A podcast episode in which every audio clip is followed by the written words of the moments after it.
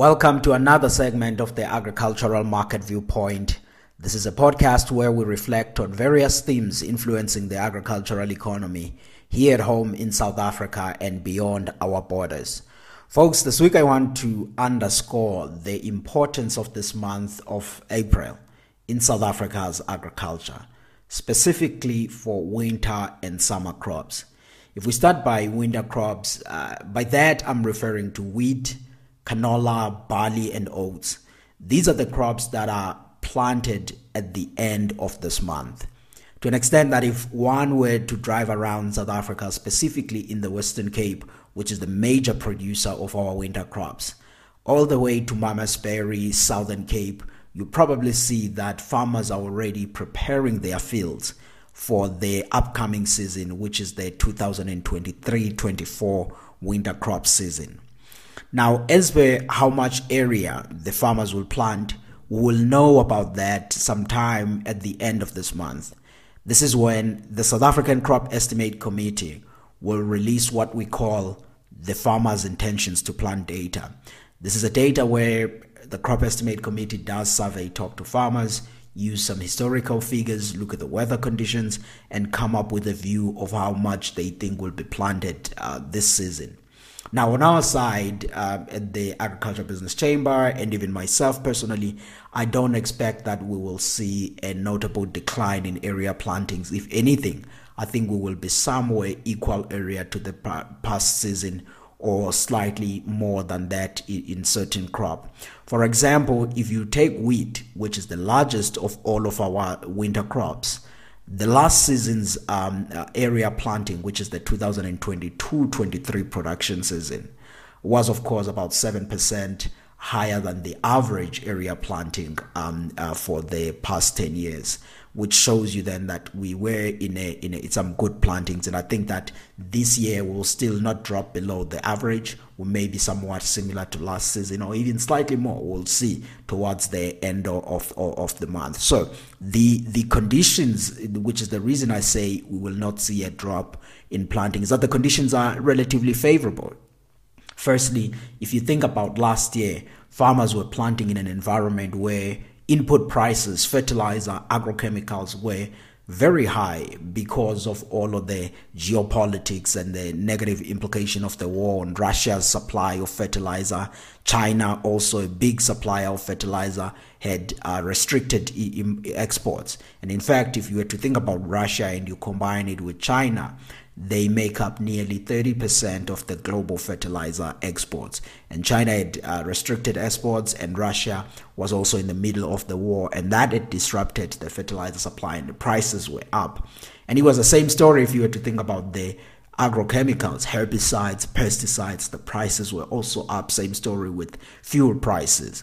This year, though, we see a bit of a moderation in all of those input costs. And in fact, if you were to think about the agrochemicals such as glyphosate, uh, atrazine, eh, the prices of those, um, you, you look at them last year and this year, they are down in rands terms on average by something around 15 to 20 percent. And of course product by product differ about how how much it has decelerated since um, uh, this period last year. And if you put those in dollar terms um, the the decline are even uh, more significant pronounced than what you see in rand terms, which of course uh, it accounts for that weakness of the rand. And we have to always remember when we talk about inputs that South Africa is a net importer of much of our inputs. We import about 80% of our annual fertilizer consumption of 2 million tons, and we import roughly anything between 95 to 98% of our agrochemicals. So the currency weakness, is very important when we think about these imports.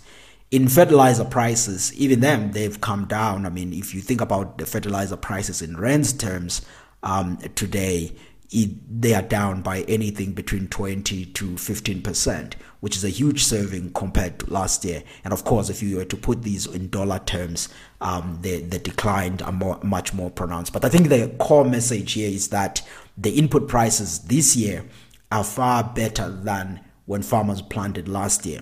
But of course, a point can be made to say even the selling prices of commodities, wheat prices, have declined substantially from about a year ago when Russia had just invaded Ukraine, and Russia is a big uh, player in in wheat uh, market. Likewise, Ukraine. So there were supply worries, and that had pushed up prices. So even though the fertilizer and the other input prices were up, they were to an extent compensated by higher wheat uh, prices, which on a net net basis, the farmers still did relatively uh, better. I think this season, if you look at the wheat prices, they've come down substantially in South Africa and globally uh, because of course South Africa follows the global trend because we are a net importer and a relatively small player in the global wheat prices, so we follow what's happening in a global environment. But I think even with those factors at play, I would still say the decline in input cost as well as where wheat prices are in general there's still an incentive for farmers to plant a decent area for, for wheat in South Africa. The other important factor, of course, is the weather conditions to say, okay, but how are the weather conditions like in South Africa um, at, at, at, this point? And the weather conditions are pretty much um, favorable. I was just looking, for example, at the South African Weather Services uh, seasonal climate watch update that they released on the 3rd of this month and they were saying for much of the southwestern regions of South Africa, which include the Western Cape, they expect some relatively uh, good rains there, which should support the winter crop um, in those areas. And of course, we're not only planting wheat in the Western Cape, the Northern Cape, Free State, Limpopo, Eastern Cape, and other provinces do contribute into wheat production in South Africa. But that is largely under irrigation. And I think that us coming from a season where there were good rainfalls that improved the dam level, soil moisture across the country has improved uh, we should be able to get a good wheat crop, winter wheat crop, even in these irrigation areas. Soil moisture is good, the dam levels are good, so we should be able to irrigate and get a decent uh, crop. But of course, when you talk about irrigation now, we introduce other dynamics in the South African um, agricultural sector. For example, the fact that if you to look at our wheat in general, totality, we ex we irrigate roughly half of our wheat in South Africa, and then that introduces the challenge of uh, saying electricity supply. We're still facing these frequent blackouts or load shedding in South Africa, and those they present risks to some areas. I know, for example, through the work we are doing at the National Agricultural uh, Energy Task Team, led by the Department of Agriculture, Land Reform, and Rural Development DG, and uh, and some of the senior colleagues at Eskom that we've put out certain intervention, such as load curtailment, uh, and we are assessing the possibilities of uh, scheduled load shedding for certain areas that are heavily irrigation irrigation areas and not linked with communities. So all of those interventions may assist, but I do think that uh, the the power supply issue remains a major risk when we think about wheat. But there are interventions that are be, currently being explored by the department and Eskom to assist the agricultural sector. If they are a success, then we should have a relatively uh, good uh, winter uh, crop in South Africa. We will know more, of course, as the season progresses. Later this month, we get the area plantings data. We see how irrigation continues. We see how the weather conditions um, uh, turn out as the season progresses. And from where I sit at this point, though, I'm reasonably optimistic about uh, this season. But of course, this will not change the fact that South Africa will still import about half of its wheat. We import on average about 1.5, 1.6 million tons of wheat a year to supplement the domestic production. If we produce somewhat similar size of wheat as last year, 2.1, 2.2 million tons, we should bring in the country about 1.5 million tons to supplement the domestic supplies. And that will not be out of the long term averages of all of these products. And that's what I'm currently thinking in mind. And of course, barley for our beer industry, oats uh, for our cereals is one of those important crops. So we'll be watching what happens uh, there. I will, of course, somewhere towards the end of this year or in a month or two, provide an update about how we are seeing plantings, how we are seeing uh, uh, the crop conditions, uh, and of course the conversations that one is having with the farmers. I talk frequently with a couple of farmers to get a sense of what they are seeing on the ground, how they are experiencing all of these difficulties and I'll infuse that in some of the discussions um, that we will have in this podcast. The other point, though, that I need to slowly quickly get back into is the fact that in those inputs that I was talking about, saying we import about half of our fertilizers, uh, 98% of our agricultural input costs, those also form um, a, a, large part of the farmer's input costs in general. For example, fertilizer is about a third of grain farmers' input cost. Agrochemicals are roughly 13% of the grain farmers' input costs. So the decline that we are seeing globally, it just gives you a sense about how much those declines mean for the farmers' input costs, which is a relatively good saving. But of course, consider the selling price um, that wheat has come down substantially. So those are some of the important things to do with the winter crops, which make this month that we are in so important. But of course, uh, it's not only the winter crop, it's also the summer crops. Um, April is very important because sometime later this month, uh, all of the areas that planted early in South Africa will start to look at harvesting. Uh, uh because if you think about South Africa, you drive around the country, you'll see that maize and soybeans and sunflower and other crops are at various stages the areas that planted early, we see the crop is drying out. Some of the areas that planted uh, delayed by a month or so because of those excessive rains at the start of the season, the crop is pollinating, and others maturing just after pollination. So, in all of those various stages. But I think at the end of this month, those that planted early, specifically in the eastern side of South Africa, they should start harvesting their soybeans, their maize, particularly yellow maize. And we expect good crops in there. And in fact, if one looked at the crop estimates data for March, they indicated that South Africa's 2022-23 uh, uh, grain uh, summer grain harvest um, could be about 19.6 million tons. That's up 5% from the previous season. So that's fairly good uh, crop that we're expecting. And that has nothing much to do with the increase in area planting, but more to do with also good yields because the area planting for all of our summer crops is about 4.4 million hectares, and that's roughly unchanged from the previous season.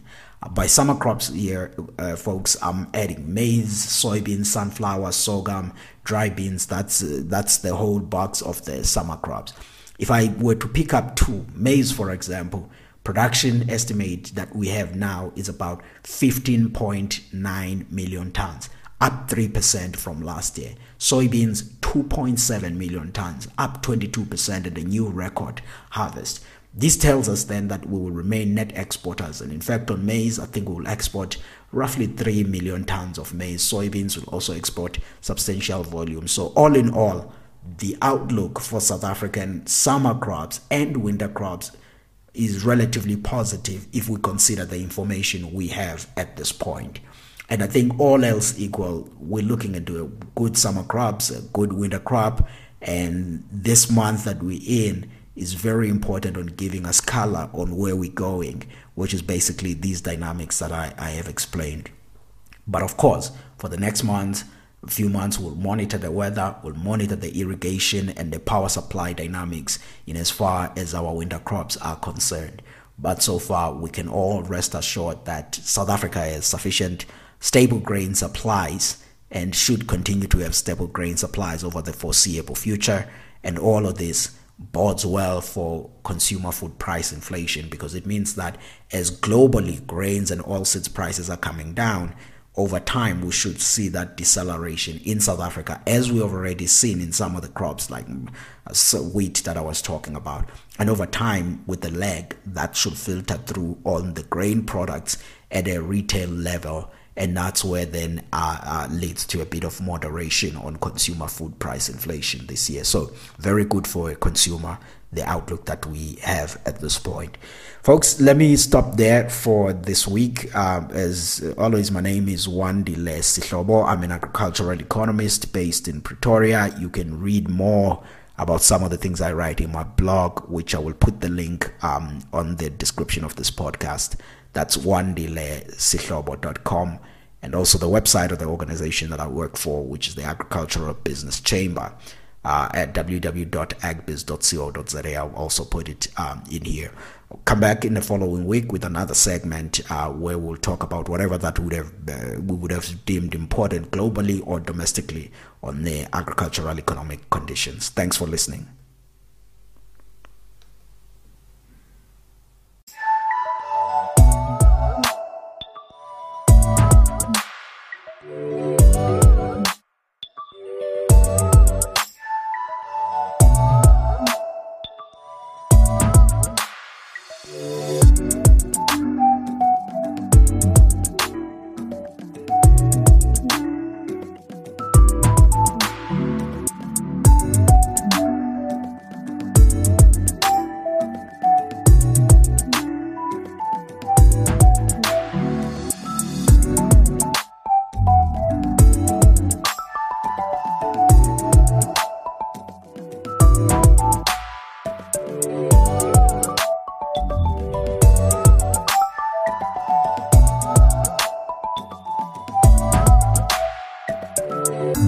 Mm-hmm.